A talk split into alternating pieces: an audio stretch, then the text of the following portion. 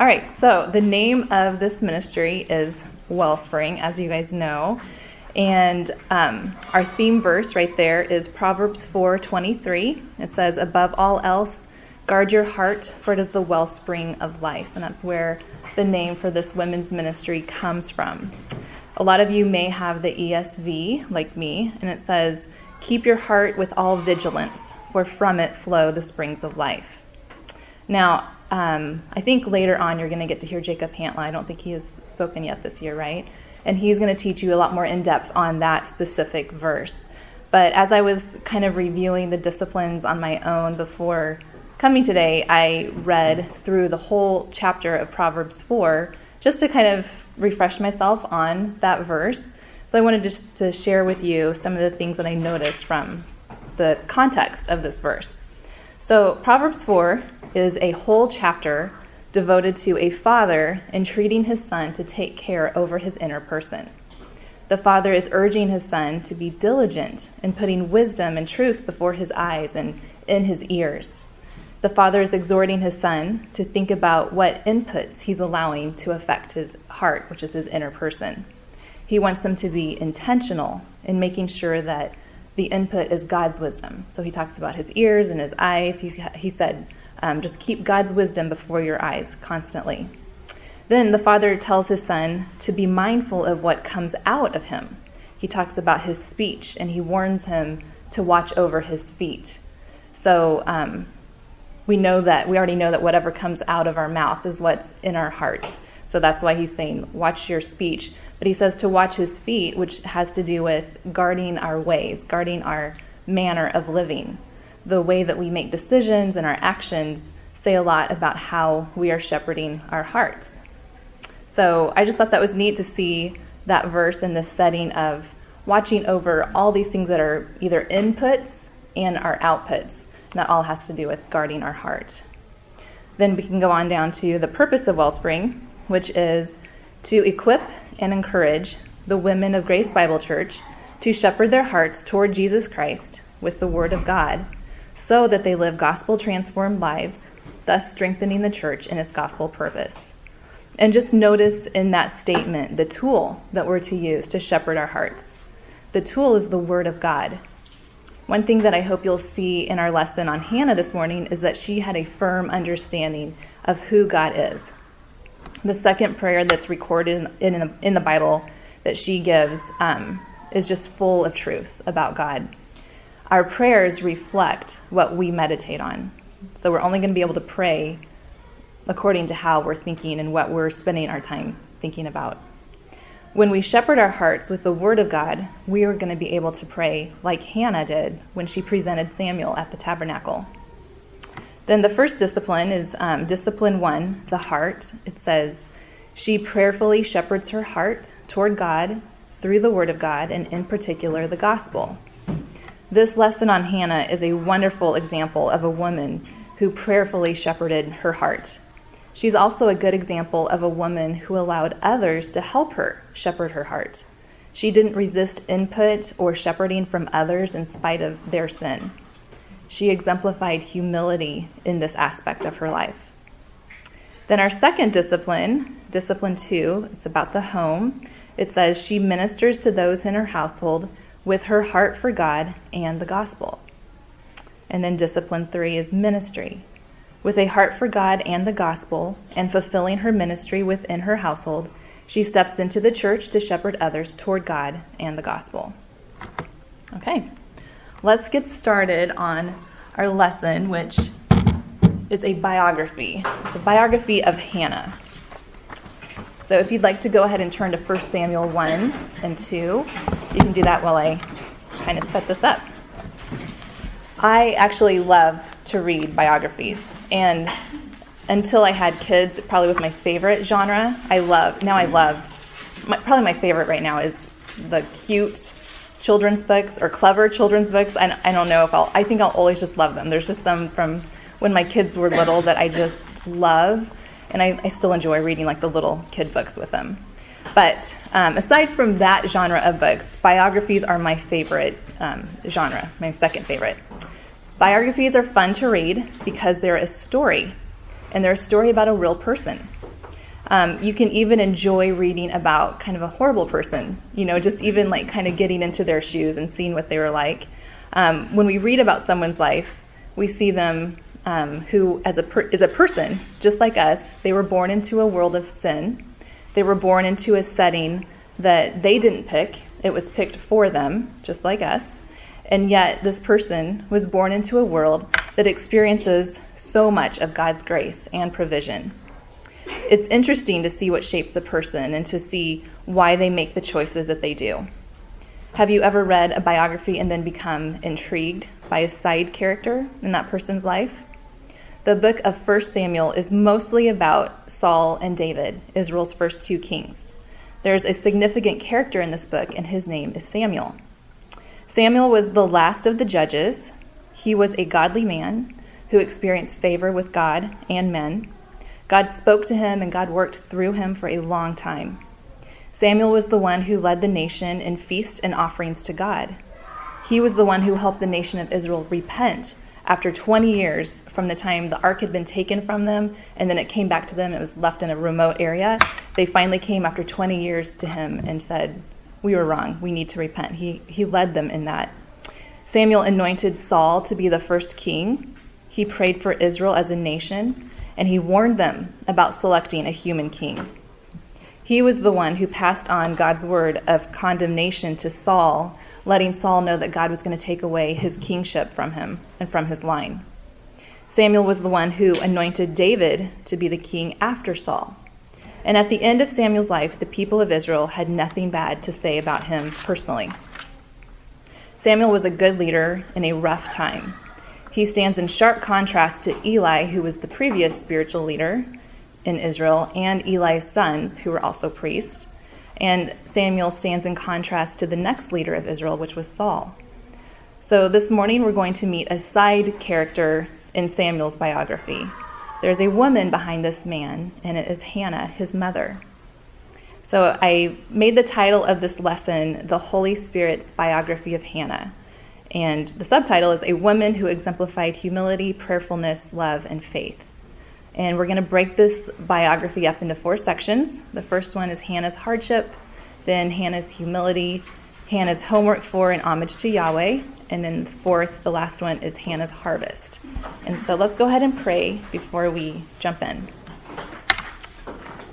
Heavenly Father, thank you so much for the women in this room and for um, the study and the preparation that they have done um, before coming today. And God, I just pray that our hearts, all of our hearts, would be soft to your word this morning. We know, God, that you use your word to do your work and you use your word to reveal yourself to us. And God, we want to know you and we want to know how we can live to please you.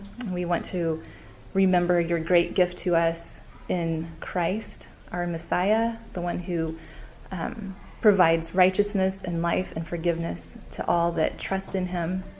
I just pray, God, that this time would be a blessing to everyone that's here, and I pray that it would honor you. In Jesus' name, amen. Okay, let's read verses 1 to 8. Um, well, actually, before we read this, I'm going to tell you um, 1 to 8 is kind of like Hannah's specific setting. Like if you're going to have a setting in the book, this is her setting. But before we jump into her specific setting, I want to talk about the general setting that she lived in. So Hannah lives in the time of the judges. And if you will remember, the last verse in the book of Judges says, In those days there was no king in Israel. Everyone did what was right in his own eyes. So I want to just remind you of some of the stories from the book of Judges. There's a lot of really not great stories, but they're recorded for us for a purpose.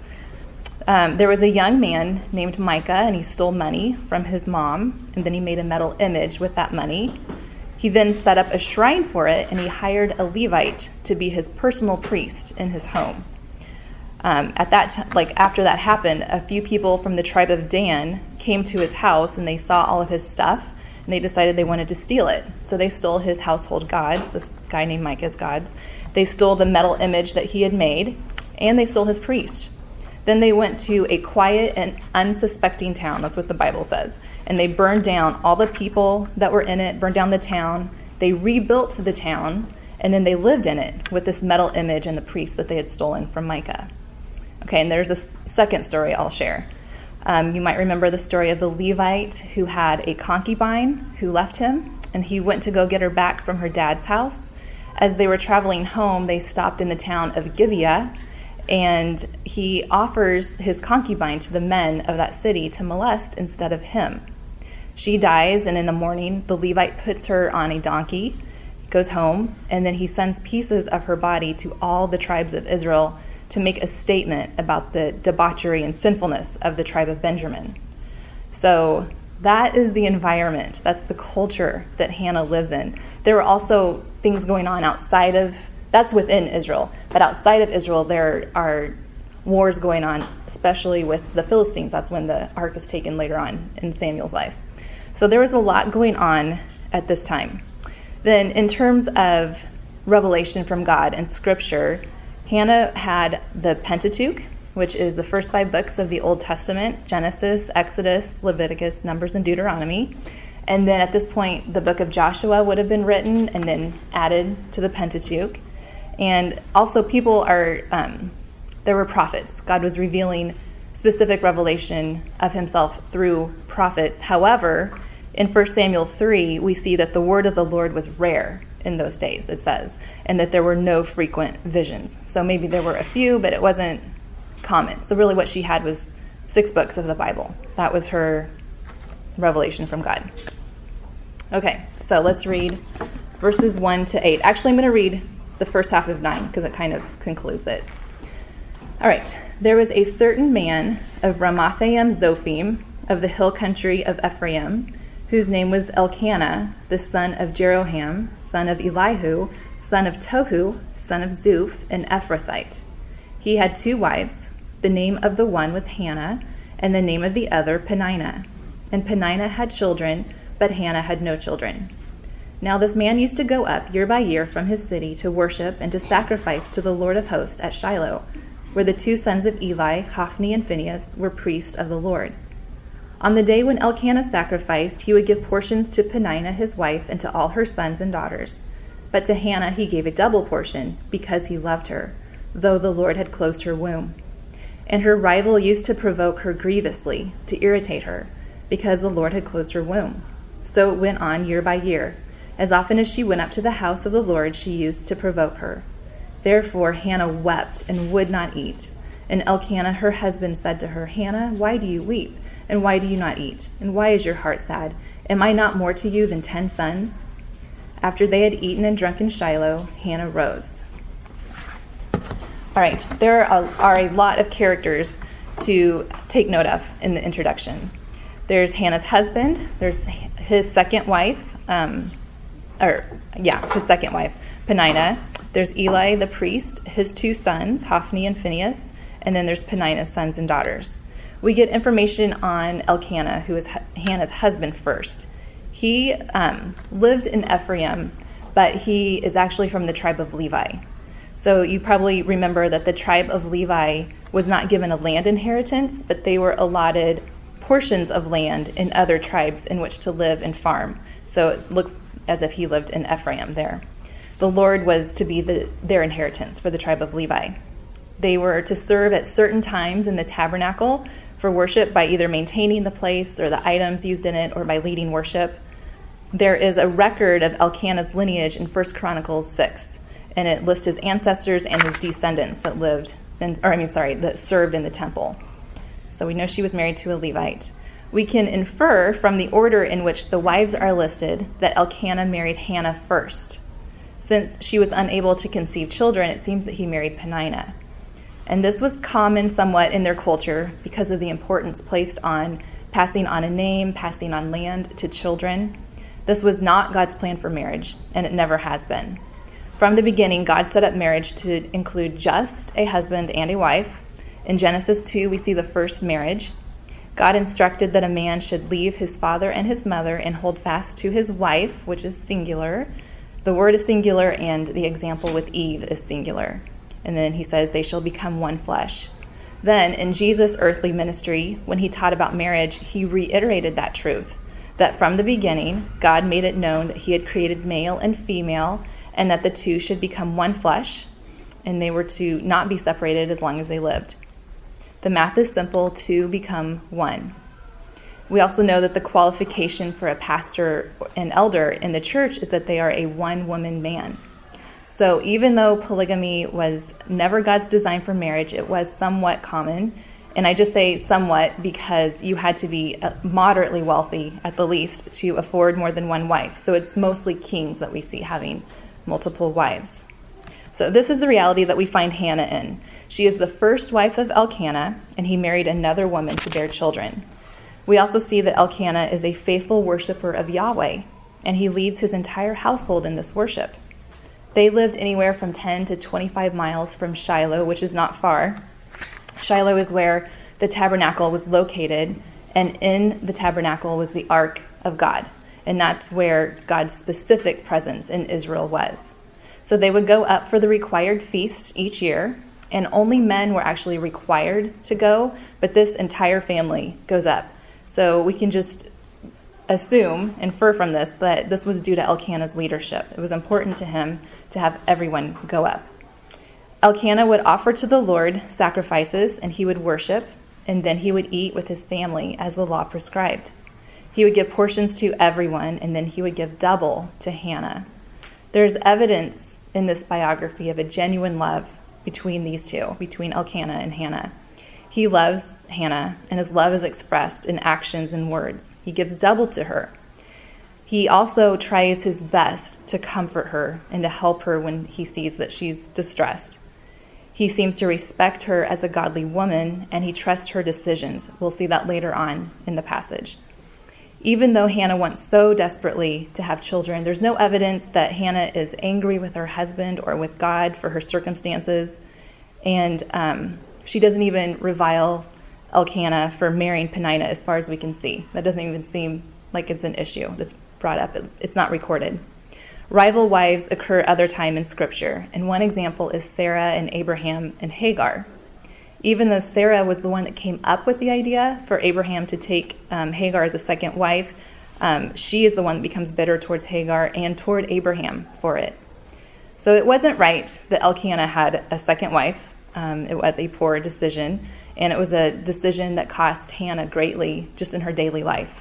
But there really is a sweet love between these two, which is kind of amazing in spite of their circumstance. Next, we see that Peninnah is not only fertile, able to have children, but she is feisty. She especially liked to irritate Hannah whenever they would go up to worship God. It may have been because that's when she really noticed his preference or his love for Hannah, or maybe there was some sort of unity between the two in worshiping God that she didn't share in. But whatever the motive, we know that she was relentless in goading Hannah. And she picked the one area that Hannah had no control over that was a sorrow to her, and that's what she picked to um, just poke at. Um, the Bible says that she would provoke grievously Hannah to irritate her because the Lord had closed her womb. She was causing excessive sorrow. And that went on year after year. So, what is the result of this setting? Barren but loved, living with a second wife and her children, mocked and provoked by Peninnah, desiring greatly to be a mother, verse 7 says, Therefore Hannah wept and would not eat. Now, there were laws about not partaking in a feast if you're mourning. So it could be that Hannah didn't want to participate in celebrating peace with God when her heart was so distressed, or it could be that she just really physically didn't feel like she could eat. The feast was intended to be a joyful time, a time to rejoice in one's peace with God that he grants through sacrifice. And Elkanah is really sad to see her so distressed. He tries to encourage her, and he's maybe even kind of giving her a gentle rebuke um, by reminding her uh, that she is very loved by him. They both know that there's nothing either one of them can do. The text says the Lord had closed her womb. They knew that it was from the Lord. There was nothing they could do. However, um, he wants her to know that he loves her. And I love what Matthew Henry said about this section of 1 Samuel in his commentary. He writes, Our sorrow upon any account is sinful, and it's inordinate when it diverts us from our duty to God and embitters our comfort in Him, when it makes us unthankful for the mercies we enjoy and distrustful of the goodness of God to us and further mercies. When it casts a damp upon our joy in Christ and hinders us from doing the duty and taking the comfort of our particular relations. And then he quotes um, his own version of what Elkanah said Am I not better to thee than ten sons? Thou knowest thou hast my entire affection, and let that comfort thee. And then Henry says, We ought to take notice of our comforts to keep us from grieving excessively for our crosses. For our crosses we deserve, but our comforts we have forfeited. If we would keep the balance even, we must look at that which is for us as well as that which is against us. Else we are unjust to providence with a capital P and unkind to ourselves. God hath set the one over against the other, Ecclesiastes 7:14, and so should we. So in other words, we have to be able to recognize that our sorrow is inordinate or excessive when it keeps us from obeying God and it keeps us from taking comfort in him. He's the God of comfort, and we need to repent from any sorrow that would keep us from enjoying that comfort. It is only to our joy that we trust God's goodness in the midst of our sorrow. Matthew Henry instructs us to take notice of our comforts because that will keep us from grieving excessively, he says. And then he cited Ecclesiastes 7:14, which says, "God has made the day of prosperity as well as the day of adversity." So Hannah, to her credit, accepts Elkanah's words of comfort. They may or may not have actually been truly comforting to her, but grace, humility, and love cause us to take comfort from those who love us and who intend to comfort us, even if it's not exactly what we wanted to hear or how we wanted to be comforted. After her husband talked to her and tried to comfort her with his love, she went ahead and made a choice. She chose to eat and drink with the family. She didn't sit there just wallowing in pity or making him feel bad because he couldn't do anything to change the situation. But she made a choice with her will, and that choice flowed out of a godly character and her inner person. That's why I went ahead and read the first half of verse 9. It just shows she did go ahead and eat with them. Okay, so now that's our setting. That's Hannah's setting for her biography. Let's move on to the next section. Um, the next section, verses 9 to 20, I've called Hannah's humility. We've already seen quite a bit of evidence that she is humble in the first section, but there's even more evidence in the second. It's inspiring and convicting. And up to now, we've um, just had the Holy Spirit's descriptions of Hannah. As we, as I read the next section, you can just think, how does Hannah describe herself? Look for autobiographical material. Um, what does she? How does she interpret her situation, and how does she see herself?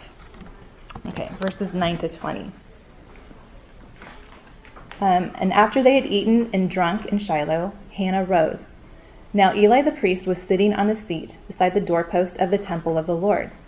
She was deeply distressed and prayed to the Lord and wept bitterly. And she vowed a vow and said, O Lord of hosts, if you will indeed look on the affliction of your servant and remember me and not forget your servant, but will keep, give to your servant a son, then I will give him to the Lord all the days of his life, and no razor shall touch his head. As she continued praying before the Lord, Eli observed her mouth. Hannah was speaking in her heart, only her lips moved, and her voice was not heard. Therefore Eli took her to be a drunken woman. And Eli said to her, How long will you go on being drunk? Put your wine away from you. But Hannah answered, No, my lord, I am a woman troubled in spirit. I have drunk neither wine nor strong drink, but I have been pouring out my soul before the Lord. Do not regard your servant as a worthless woman for all along I have been speaking out of my great anxiety and vexation. Then Eli answered, Go in peace, and the God of Israel grant your petition that you have made to him. And she said, Let your servant find favor in your eyes. Then the woman went her way and ate, and her face was no longer sad. They rose early in the morning and worshipped before the Lord. Then they went back to their house at Ramah, and Elkanah knew Hannah his wife, and the Lord remembered her. And in due time Hannah conceived and bore a son, and she called his name Samuel, for she said, I have asked for him from the Lord. First off, we already noted that Hannah exemplified humility in her choice to eat and drink with the family in that feast to Yahweh. But as soon as she's done eating and drinking, Hannah's heart is still in turmoil. She leaves and she runs out to go pray. Um, we see that Eli is sitting in the temple. He's overseeing the affairs that are going on in the place of worship. The Holy Spirit tells us that Hannah was deeply distressed. She prayed to the Lord and she wept bitterly. Can you identify with that? Can you identify with being deeply distressed, weeping bitterly, and crying out to your Maker, knowing that only He can give you the comfort and the help that you're seeking? Two verses come to mind um, when I imagine this scene. The first one is 1 Peter 5 6 and 7. It says, Humble yourselves under the mighty hand of God, so that at the proper time he may exalt you, casting all your anxieties on him, because he cares for you. And then the 1 Peter 5 of the Old Testament, which is Psalms 55 22. It says, Cast your burden on Yahweh, and he will sustain you. He will never permit the righteous to be moved. Hannah is casting her burden on the Lord. Did you notice Hannah's description of herself? She says that she's afflicted, and then she calls herself Yahweh's servant three times when she's praying to him. Then, when she talks to Eli, she describes herself as a woman who is troubled in spirit. She's someone that's not been drinking strong drink. She's someone who's been pouring out her soul before the Lord, one who's been speaking out of great anxiety and vexation. And then again, she calls herself a servant when she's talking to Eli. This time, she's calling herself Eli's servant. Hannah sees herself as weak, troubled, distressed, unable to do anything about her situation except to pray and pour her heart out to the Lord. She does not see God as her servant, but she is his. She's in an undesirable situation according to the wisdom of the world, but she is in the best state when it comes to spiritual matters. God does not despise a broken and a contrite heart. One commentator wrote, God's tendency is to make our total inability his starting point. Our hopelessness and our helplessness are no barrier to his work. Indeed, our utter incapacity is often the prop that he delights to use for his next act. When his people are without strength, without resources, without hope, without human gimmicks, then he loves to stretch forth his hand from heaven. There are some encouragements we can take away immediately from this book um, or this biography of Hannah. God used the intentional, mean spirited provocation of Peninnah, as well as Hannah's own barrenness, to drive Hannah to desperate prayer. Her heart was in agony, and she knew of only one recourse, and that was prayer. She cast herself upon Yahweh and poured out her soul to him. Not only can we probably identify with her in this agony at some point in our lives, um, feeling totally broken and just uh, really feeling agony of soul, there is someone else who can identify with her to an even greater degree. Uh, Luke 22 says that Jesus himself was in agony of spirit before he was arrested to be crucified. He was in the garden. Um, verse 44 of Luke 22 says, And being in agony, he prayed more earnestly. Now, Hannah's agony and our agony cannot be put on the same level, obviously, as Jesus' agony over the anticipation of bearing sin and its punishment. But we can be encouraged that our sympathetic Savior knows what it is like to be in agony of spirit, and his agony led him to pray more earnestly. So, if that's what Jesus did, we certainly need to do the same. That's what Hannah did. Then notice also the specific request that Hannah makes of God. In verse 11, we see that she's making a vow. She's asking something of God and then she is promising something back to him. She asks three things from him. First, she's asking that Yahweh would look on her affliction. It's like she's saying, Lord, I know that you know all and you see everything, and I can make an appeal to your mercy and your loving kindness. And I want to ask you that you would look on my affliction. This is hard, it's heavy. Please look at this and just see my broken heart. Then, secondly, she asked that Yahweh would remember her and not forget her. Please remember me, your servant. I am yours. I belong to you, and my role is to serve you. I don't see you as my genie in the bottle or as my servant. I am yours. And I'm asking you to remember me and not forget me in light of what's troubling my heart. Thirdly, she asks specifically for a son. She does not ask for many, she asks for one she would be happy with just one. And she prays specifically for a, a male child. She wants to be able to raise up a son who can serve God in a special way and belong to Him uh, for the rest of his life. She would love to have a child that she could train and give back to God. She promises that she would give him back to God and that she would keep him under a Nazarite vow for the whole of his life. Now, both Levitical service and Nazarite vows were temporary. Um, neither were expected to be lifelong vows of service. The only other example of a lifelong vow for a Nazarite was Samson, who was a judge before Samuel. So, for those of you who are at the women's retreat this year, you'll remember that Josh taught on prayer. When he taught on the prayer that Daniel prayed in Daniel 9, he brought out the truth that prayer is not God submitting to what we think should happen. Daniel was asking God for great things for himself and for the Hebrew people, but they were things that God had promised. Now, Hannah had not been promised a son, but it's clear that she viewed herself as the one who would submit to God, not God to her. She is God's servant, and she also knows that He's powerful and He's able to answer her, the request um, if He would choose to do it. One of the big takeaways for me from the retreat was um, what Josh taught about praying in Jesus' name. He said that praying in the name of Jesus is praying according to God's will. It's praying consistently with who Jesus is. So if our prayers are rooted in selfishness, then we're not praying in Jesus' name. Pray, praying in Jesus' name is a heart motive. Now, obviously, Hannah didn't tag on in Jesus' name. She didn't know the name of Jesus um, at the end of her prayer. But it's evident that her prayer was not rooted in selfishness. It was rooted in a desire to see God glorified and a desire to serve God by raising a godly son. Verse 12 says that Hannah continued praying to, before Yahweh. So there's more that Hannah prayed. We don't know exactly what it was, but she continued on praying. And what we do know um, is that Hannah had confidence in Yahweh's ability and willingness to hear her prayers. It's according to his character to hear the prayer of the humble and the destitute, and to take notice of hearts that are wholly his. She belongs to God, and she trusts him, and she feels the freedom to ask for the deepest desire of her heart. Eli sees her mouth moving, and he doesn't hear any words, so he assumes the worst, and he's very wrong. Eli's assum- assumption is sort of understandable um, when you consider the way that sin was abounding in the way it was manifested, even in temple worship. Um, his sons were a good example of why he could suspect people. Um, they were greedy and they were um, immoral and they were not worshiping God the way that God had prescribed.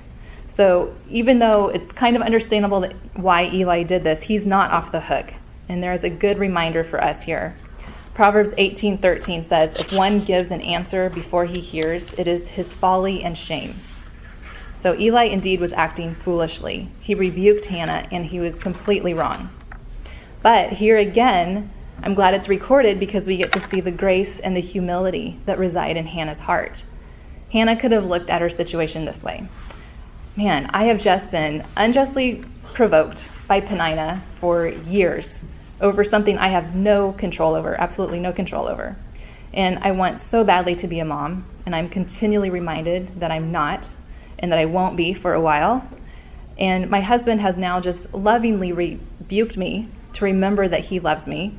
And even though it's loving, it's hard to be rebuked. and um, here I am. I made a decision to eat with the family and do what's right. And I just came here and I just want to pour my heart out to the Lord. And then when I come here, Eli, the priest, who's supposed to be my spiritual shepherd, um, unjustly rebukes me. So she has a lot of reasons that she could feel sorry for herself. In fact, there's things about Eli that Hannah could have accused him of that actually would have been valid, but that's not what Hannah does. What do we see come out of her mouth? We see only the evidence of grace and humility that reside in her heart. She's in a dark hour and she got bumped. And what came out of her heart? It's not bitterness or anger her humility toward Eli is sweet. Hannah did not repay evil for evil, but she does give an, an, account of herself to Eli to correct his misconceptions. She did it so sweetly and so transparently that Eli um, is moved from one end of an impression to her to the exact opposite. She tells him that she hasn't been drinking, she's troubled in spirit, she's pouring her heart out to the Lord, and she's speaking out of great anxiety and vexation. She calls herself Eli's servant, because she sees him as an authority. She honors him in that role and she speaks to him in a manner according to her respect for that position. So I thought it was also interesting that Hannah doesn't feel the need to tell him the content of her prayer. She's not telling him her tale of woe. Um, she doesn't let him know so that he can pray too. Now, we do have the privilege of praying for each other, but our hope cannot be in other people or their prayers. Our hope has to be in God Himself. She knows that she's left her request with the only one who can do anything about the situation. And it just demonstrates where her faith is placed. She doesn't lay the burden of her unmet desires on her husband or on Eli at this point. Then Eli, to his credit, is not defensive in explaining himself to Hannah of why he made such a bad rebuke. He just does a 180 and he basically says amen to her prayer. He doesn't really know the details, but he seems to be convinced that um, what he had assumed about her was totally wrong, and he wants um, God to grant the prayer that she had asked. So now we're at the part that I find very encouraging. Hannah leaves the temple or the tabernacle. She ate, and her face was no longer sad. Was Hannah pregnant at this point? No. Was she certain that she would become pregnant? I don't think so. This is encouraging because we know it's possible to have joy without the desires of our heart being met. We can cast our cares on the Lord and then walk away with a joyful countenance. It is possible. Matthew Henry, again, I'll quote him on this section. He writes Hannah believed that God would either give her the mercy that she had prayed for or make up the want of it to her some other way. She didn't have a promise that Yahweh was going to give her what she'd prayed for um, Eli giving an amen or so be it to her prayer was not special revelation that she could know, oh, okay, God's going to answer this prayer. Her countenance changed because she had poured her heart out before the Lord and she trusted Him and she knew that He would do what is right. The next morning, the family rises early to worship before the Lord and then they head back home to Ramah. It seems that right away, Hannah experiences the answer to her prayers. Verse 19 says that Elkanah knew Hannah his wife, and the Lord remembered her. It's exactly the wording from Hannah's prayer. She asked Yahweh to remember her, and he did. He knows the details of our lives, he sees it all. He remembered Hannah, and she conceived. She had a son, the son that she had asked for. And what did she name him? She gave him a name that would remind her every time she called him to her, every time she said it, that God had heard her prayer. She named him Samuel, which means, I have asked for him from Yahweh. Samuel's name would also be a reminder to Samuel himself of the prayer his mom had made for him before he was even created. It would remind him of her dedication of him to Yahweh for all of his life. One of the commentators I read gave a personal account of his childhood that I thought was really sweet. He said his family was very consistent in family worship. His dad usually led it, but when his dad was out of town, his mom would lead family worship. So they would read scripture and then um, she would pray. And he said he always half dreaded the nights that his dad was gone when his mom led worship. And it was because um, at the end of their family worship time, she would pray for each of the five boys um, by name. And he said to hear his mother's heart expressed in prayer, to know that they were hers, but she wanted nothing more than that they would each belong to God, was so moving to him as a boy that he would often have tears in his eyes um, at the end of prayer time. And he was the youngest, and he didn't like he didn't want his brothers to see him crying, which is why he half dreaded it. But I just thought it was so sweet to have that example of a mom who loves her children, knows that they're hers, but wants nothing more for them than that they belong to God. And then she prays to that end. Okay, so so far in Hannah's biography, we've seen the setting, which is her hardship. We've seen her humility on display in her prayers, in her interactions with her husband, um, and her interaction with Eli, really, with even in the way she's interacting with God. Now we're going to see her heart expressed in her work at home as a mother for the first three years of Samuel's life. Then we'll see the honor and the homage she gives to God when she goes back to the temple with Samuel to present him. Let's read um, chapter 1, verses 22 to 28. The man Elkanah and all his house went up to offer to the Lord the yearly sacrifice and to pay his vow.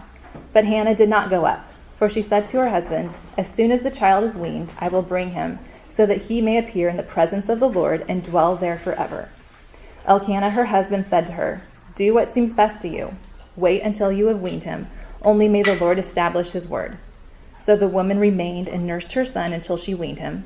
And when she had weaned him, she took him up with her, along with a three year old bull, an ephah of flour, and a skin of wine, and she brought him to the house of the Lord at Shiloh. And the child was young. Then they slaughtered the bull, and they brought the child to Eli.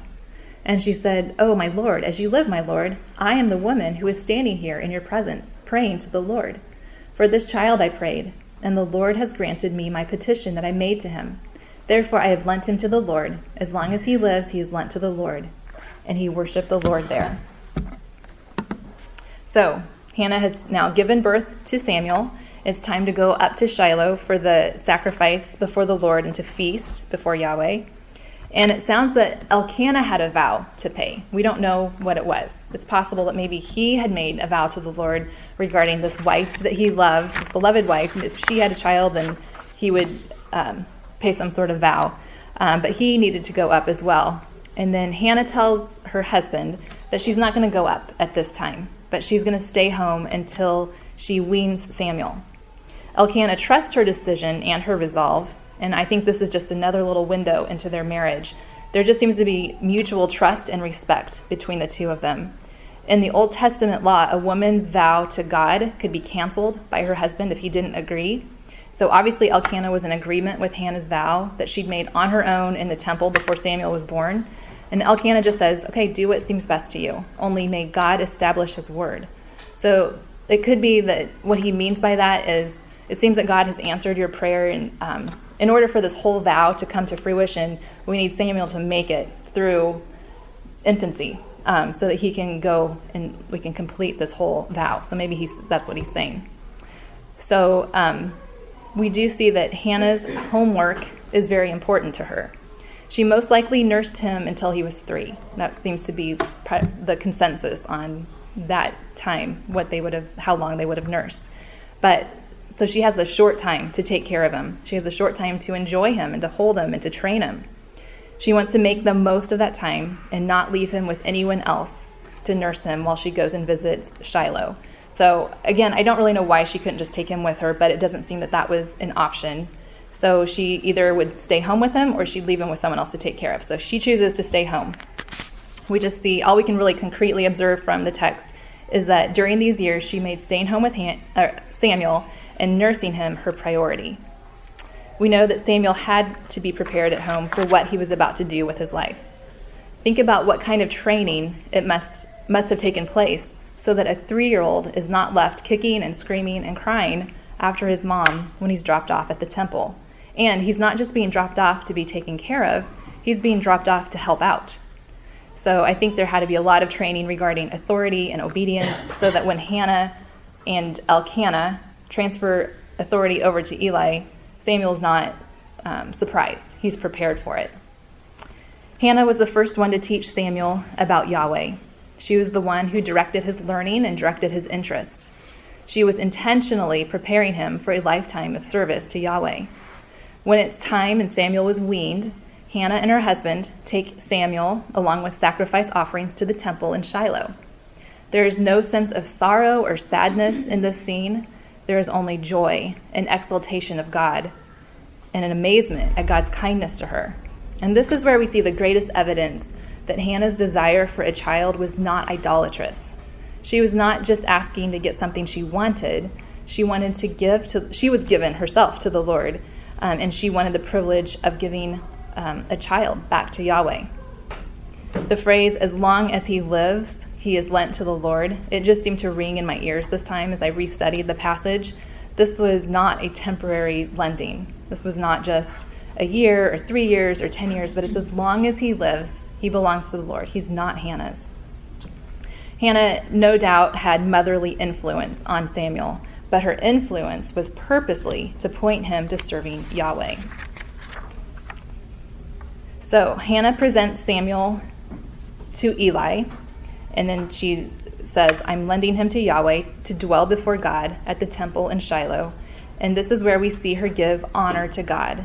She prays again. And let's read her prayer. It's in chapter 2, 1 to 10. And Hannah prayed and said, My heart exults in the Lord, my horn is exalted in the Lord. My mouth derides my enemies because I rejoice in your salvation. There is none holy like the Lord, for there is none beside you. There is no rock like our God. Talk no more so very proudly. Let not arrogance come from your mouth, for the Lord is a God of knowledge, and by him actions are weighed. The bows of the mighty are broken, but the feeble bind on strength. Those who were full have hired themselves out for bread, but those who were hungry have ceased to hunger. The barren has borne seven, but she who has many children is forlorn. The Lord kills and brings to life. He brings down to Sheol and raises up. The Lord makes poor and makes rich. He brings low and he exalts. He raises up the poor from the dust. He lifts the needy from the ash heap to make them sit with princes and inherit a seat of honor. For the pillars of the earth are the Lord's, and on them he has set the world. He will guard the feet of his faithful ones, but the wicked shall be cut off in darkness. For not by might shall a man prevail. The adversaries of the Lord shall be broken to pieces. Against them he will thunder in heaven. The Lord will judge the ends of the earth. He will give strength to his king and exalt the horn of his anointed. This time her prayer is not silent. It's not just between herself and God alone. It is a praise that is spoken and it's meant to be heard. It's to Yahweh and it's for the benefit of those who are near enough to hear it. And we can add that we're near enough to hear it by reading scripture. She wants to give praise where praise is due. She says that her heart exalts and that her strength is exalted in Yahweh. God has answered her prayer, and she who is without strength, who is desperate, unable, grieving, vexed, distressed, has strength but is a strength that's given to her from God. It's not her own. Then notice the object of Hannah's praise it's Yahweh. She does not even mention Samuel by name. She seems to overlook the gift and just praises the giver. I'm actually struck by the lack of mention of Samuel. Hannah didn't speak about how wonderful and smart and handsome this miracle baby was. She was truly more in awe of the one who had given her this gift than in awe of the gift itself. Matthew Henry again writes Every stream should lead us to the fountain. There may be other Samuels, but no other Yahweh. What does Hannah know about God? Well, she knows that there is no one who is completely holy or set apart like he is. He is the only one, and he is a rock. That means he's stable, he's a protector. Hannah has found relief and comfort in that aspect of Yahweh. She also knows that he's all knowing, he's omniscient. Verse 5 says, Yahweh is a God of knowledge. He weighs the actions of man. He sees into the heart. He can observe all the motives behind an action. So, because of that, there is really no room for arrogant speech from the mouths of men. She knew that God was intimately knowledgeable of her heart as well as every heart that exists. In the rest of her prayer, she talks about God in relation to different categories of people. She lists a lot of different categories. Some are positive and some are negative. Um, she talks about those who are mighty, who are full, those who have borne seven children, the wicked, adversaries of Yahweh. She mentions the feeble, hungry, barren, needy, poor, the faithful ones that belong to God. There are people who are strong, who seem to lack nothing in worldly comforts, who have all they've desired, but in a moment, God can make them poor and needy, lacking and desperate, and it's just as easy for him to go the other way, to cause the hungry and the poor and the barren to be wealthy and full and abounding with children. So we don't have to figure out which category and how we get in which category. We just are, are supposed to know that all these categories have one thing in common that God is in control of those circumstances and he can change it in a second if he wants to, if it's according to his will. Yahweh kills and he brings to life, he brings down to Sheol and he raises up. He makes rich and he makes poor. So, regardless of the situation, we can be sure that we're in God's hands. We are not the masters of our own fate. The earth belongs to him, and we're and he is the one who sustains it and supports it. And then notice the personal comfort we can take in verse 9. Hannah says, He will guard the feet of his faithful ones. He's protecting the way or the path of his children for our good because he is good and merciful. He's in control of our circumstances, but that's not all. He's actually protecting us as we're walking and living on the earth. So, as dismal as a situation may be, we can trust that God has not just dropped us into a hard circumstance. He may have dropped us in a hard circumstance, but it's not just that. He is actually protecting our path as we're walking through that hard circumstance. Now, that is not true for God's adversaries. Um, he, is he in control of their circumstances? Yes. But protecting their way? No, he's not. Those who are against him, their path will be cut off in darkness. It's like their path just runs up into a wall and it's all over. The only place they find themselves is in darkness, and then they're broken in pieces, it says, being judged by Yahweh. Hannah knows that God will judge the ends of the earth. She also knows that God will give strength to his king. And that's an interesting reference because there is no king in Israel at this time. So Hannah has obviously heard something from scripture that would cause her to say this. She's heard that there's a promised seed, specifically promised to Eve, and that seed from Eve will um, free people from Satan. She also knows from Moses in the Pentateuch that it says the scepter will not pass from Judah. It will belong to Judah. It will not pass from that tribe. So she's looking forward to this promised king who she also calls God's anointed. The English word Messiah represents the Hebrew word here that she uses, anointed. So Hannah has hope in God's future plan for human history. It must have seemed very foggy. You know, just what does that mean? The scepter's not going to pass and there's a seed but I trust it. There's somebody some somehow coming, and God has a plan for us through this person. Hannah's prayer reveals a heart that is grounded in the knowledge of God's character. She knows that God possesses um, a macro rule over the universe, and He also has micro rule over just the little events of each individual's life. She knows that God is kind and that He is specially protective of His faithful ones as they live and move upon the earth he also has a long term plan for all of human history, and it culminates in this anointed one, the Messiah. Her love for God pours out of this prayer, and her humility is again on display. How could she be anything but humble with this view of God? All right, so the last section, I've just kind of tagged on bits and pieces of Samuel's life, and I think you guys might have references of chapter 2, different verses in chapter 2. You can just say actually chapters 3 to 12, because it kind of just fills out the rest of Samuel's life, but it's just kind of in bits and pieces. And the reason it's about Samuel's life, um, her harvest, her fruit, is going to be seen in the way that Samuel lives and in the harvest that is in his life. Though it's ultimately God who gets the credit um, for what Samuel did, um, Hannah was watering and sowing seeds, and that was her God given work.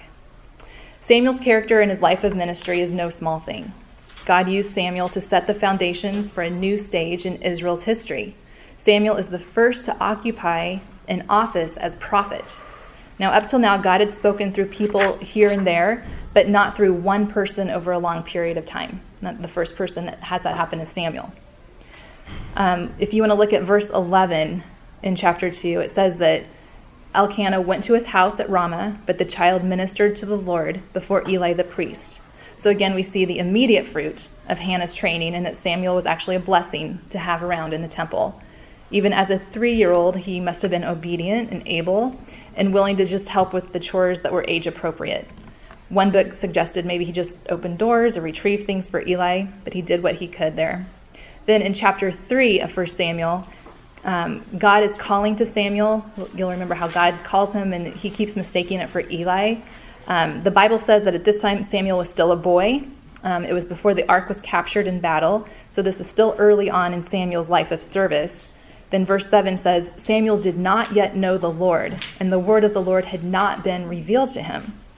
So we can observe from this that Samuel is obedient before he knows Yahweh in a personal way. His obedience was not something that saved him or earned him favor with God, but it's encouraging for us as moms or as women um, who work with children just to see that there is a benefit to teaching children to obey even when they have not yet been saved.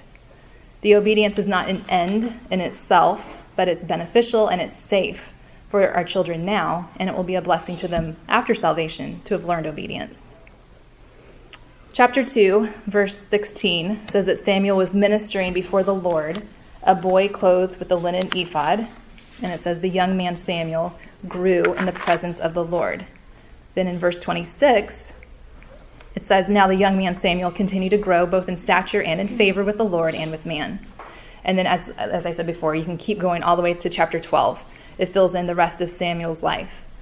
Um, one of the best commendations Samuel receives is that Yahweh was with him and let none of his words fall to the ground. So Samuel truly heard God's words and he um, was faithful to deliver them to either the nation of Israel or to whomever the specific person was that God intended those words for. Samuel walked in the ways of God, and he was trusted by the people, including Saul and David. After Eli died and the ark was captured, Shiloh was no longer the place of God's specific presence, and so it was not the place where people went to worship. So Samuel started to go on a circuit between, I think, three towns. And then when he was done going on that circuit, he would go and judge and he would lead the people in um, feast. And then he would go back to Ramah, which was his boyhood home. And so it's possible that if Hannah was still living, she was able to enjoy a closer relationship to Samuel at that point. So the nation was in desperate need of godly leaders during Hannah's day.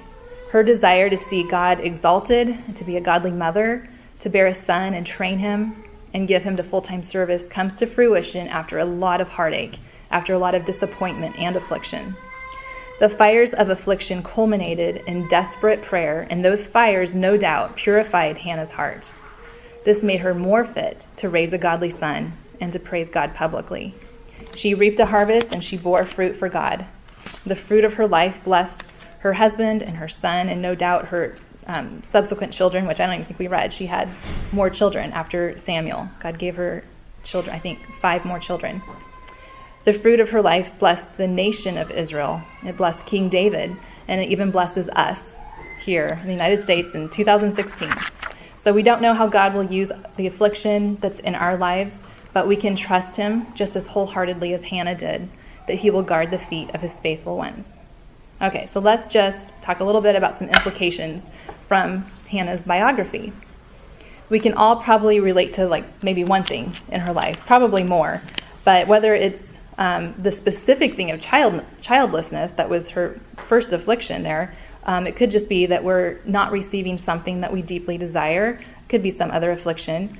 Um, it could be that we know what it's like to be married to a man who loves God, but whose sinful decision is creating a difficult living situation, just reaping the consequences of someone else's sin, reaping the consequences of your own sin. Um, but we can identify with her, I'm sure, in a few ways. So, what would God have us take away? Well, first of all, follow Hannah's example of following God. She just is not easily distracted. Um, she's not getting off course and getting looking to the side. She's looking straight ahead. And what I mean by following God, I mean that she is um, doing and being what she knows God wants her to do and be. So she's um, running forward and she's not looking sideways. She's looking ahead.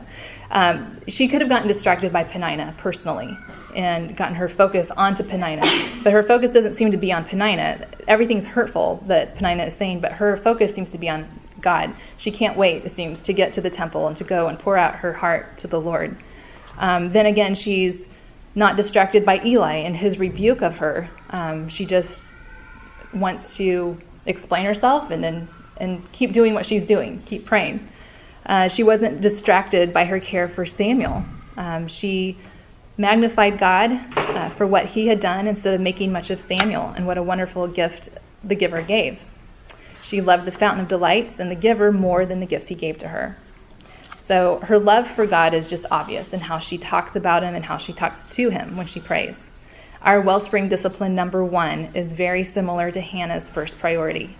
So just be encouraged by Hannah's love for God in a time when revelation from God was a lot less than what we have. It was also in a time when everyone was doing what was right in their own eyes. There were dangers from other nations, as well as internal dangers within her nation from the 12 tribes of Israel. There was a lot of sexual immorality. Worship of God was not biblical, and it was mixed with pagan and natural sinful practices. I would dare to say that the world Hannah lived in was more morally degenerate than the society that we live in. Her love for Yahweh shines like a bright light in the dark back- backdrop of her world. The second implication we can take away is that prayer is a privilege and a comfort. God has given us access to himself through Christ.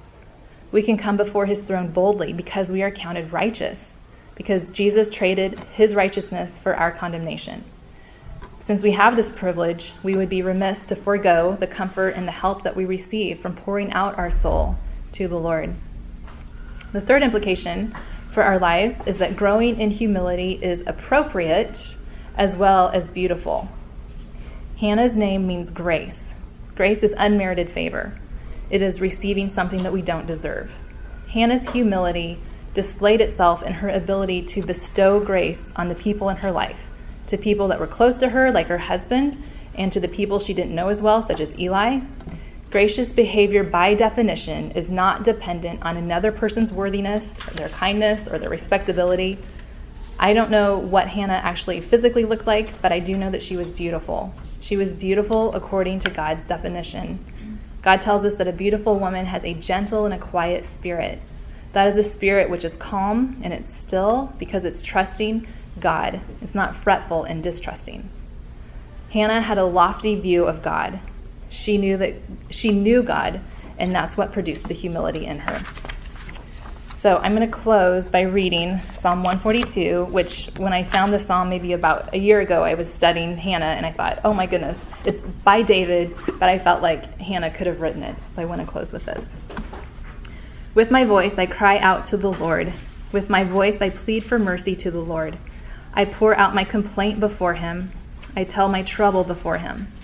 When my spirit faints within me, you know my way. In the path where I walk, they have hidden a trap for me. Look to the right and see. There is none who takes notice of me. No refuge remains to me. No one cares for my soul. I cry to you, O Lord. I say, You are my refuge, my portion in the land of the living. Attend to my cry, for I am brought very low. Deliver me from my persecutors, for they are too strong for me. Bring me out of prison, that I may give thanks to your name. The righteous will surround me, for you will deal bountifully with me. Okay, let's pray.